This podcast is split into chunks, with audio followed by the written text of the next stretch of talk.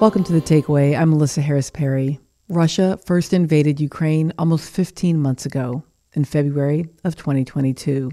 The takeaway has kept a close eye on developments in the region, bringing you analysis from journalists covering the story on the ground in Ukraine, Russia, and across the globe.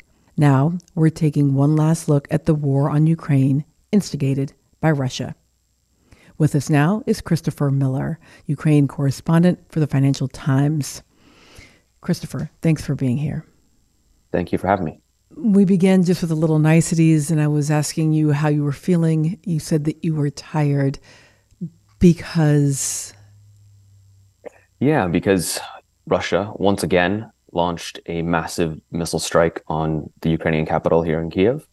And let's see, a little bit more than 3 million residents of Kiev were awoken to the sounds of explosions, um, lights uh, flashing in the sky. Um, these were explosions, of course, by um, caused by Ukraine's air defense firing on these missiles. Luckily, Ukrainian air defense forces shot down uh, roughly a dozen of these missiles, with debris falling over over parts of the zoo here in Kiev, actually, and in some residential areas, but not causing significant damage. But it was a really stressful, long, loud night, and so I and many other people here are a little bit tired because, like mm. I said, this is not just the the first attack, but one of of many over the past couple of weeks. After 15 months, it sounds as though war in this way still never becomes routine. Yeah, you know, I think people have developed some little routines to deal with the war, but it still, I think, shocks people on a uh, weekly, if not daily basis. You know, some of these routines, for example, are if you wake up in the middle of the night to the sounds of explosions because Russian missiles or attack drones are coming in, you now have a sleeping quarters that you've set up in the hallway, which allows you a little bit extra um, cover. Uh, Ukrainians now uh, talk about the rule of two walls, which means to try to get yourself behind two walls. The first being one that would take the impact, and the second being one that would take the shrapnel, thus saving saving you from being being from being struck. Another little routine is running um, uh, to the bomb shelter, um, maybe down several flights of stairs if you have one in your basement, if you're lucky enough to have one in your basement, or running across the street to the Kiev metro, which is several hundred feet below ground and doubles as a bomb shelter because it was built after World War II, and people never thought that they would be using them again for that way. Mm. So these are some of the routines that we've got, and I would say, you know, lastly, just that another one um, was one that I experienced this morning, which is friends and family reaching out to make sure that you're okay, that these missiles didn't strike and uh, destroy your building, um, that you're still there, because thousands of Ukrainians have been killed over the course of this now 15 months of full scale war. Is this likely to intensify in the course of the summer? It seems so. I, I think it's likely to intensify uh, for several reasons. One, Russia's goal to ultimately destroy Ukraine as a state uh, and, and, nation, and, and some would argue um, to destroy uh, Ukrainians as a people, is is not completed yet. So it's expected that Vladimir Putin will continue to wage this war. Secondly, Ukraine wants to expel all Russian forces from its lands. So it is preparing and has been preparing for several months now to launch a large scale counteroffensive take a quick break with us here. Christopher will be right back with more on the continuing war against Ukraine right after this.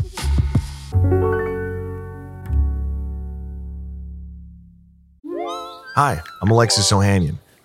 You may know me as one of the co founders of Reddit, but more recently, a large part of my identity is being a father to my wonderful daughters. In my podcast, Business Dad, I hope to open the conversation about working parents a bit. You'll get to hear from a wide range of business dads, from Rainn Wilson and Guy Raz to Todd Carmichael and Shane Battier, to find out how they balance being a dad with a successful career. Business Dad is available now, so be sure to listen and subscribe wherever you get your podcasts.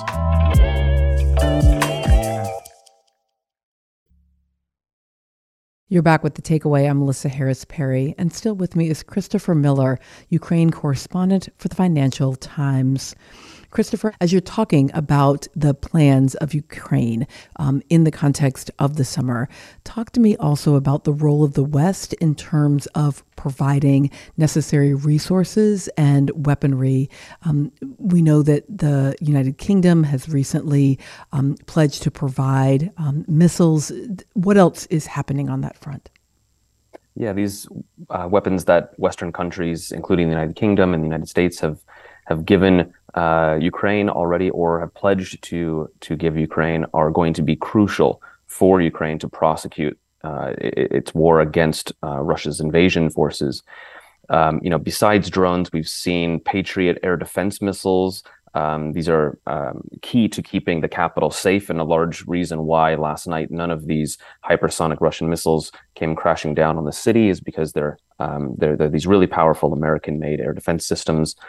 It's been it's been uh, months now that uh, Ukraine has been uh, pleading with the West to provide these really powerful um, systems, but also armor uh, for for for its infantry and its mechanized brigades, uh, artillery and artillery shells. Um, now, this is all very very important because Ukraine has largely exhausted its Soviet era uh, weapons cache and and seen a lot of its systems be destroyed or become inert from from just uh, overuse. And so now it's really reliant on its Western partners to continue providing ammunition and weaponry uh, to defend itself and to go on this counteroffensive. Um, and one thing, you know, we saw President Zelensky on this big European tour over the weekend, where he stopped in, in first in Rome and Berlin, uh, Paris, and then London. Along the way, gathering uh, fresh pledges from all of these countries' leaders of, of of new weaponry. Now, this is this is important because these are weapons that might not be used um, in this counteroffensive, and I say that because it just um, logistically it might take some time for them to get here. But these are pledges that show a uh, lengthy commitment by the West, and this is ultimately what Ukraine wants: is trying to secure some type of long-term guarantee from its Western partners to continue supplying the country with weaponry, not over the course of the next weeks or months, but possibly years because this is a war that could very likely drag on. Talk to me, though, about what's happening with China and the special envoy to Ukraine and Russia. Yeah, China sat very quietly for several months, sort of watching things play out. Um, it, it's it's traditionally been much more closer uh, of an ally to Russia than it certainly has of of uh, Ukraine and and the West. Um, you know, I I, I, we, we, we've seen uh, President Xi Jinping uh, meet with Vladimir Putin in Moscow. He has not come to Kiev, but he did hold a phone call with President uh, Volodymyr Zelensky um, just in recent weeks. The United States has said that was a very important moment, and Zelensky had been asking for uh, months now um, to have a conversation with Xi.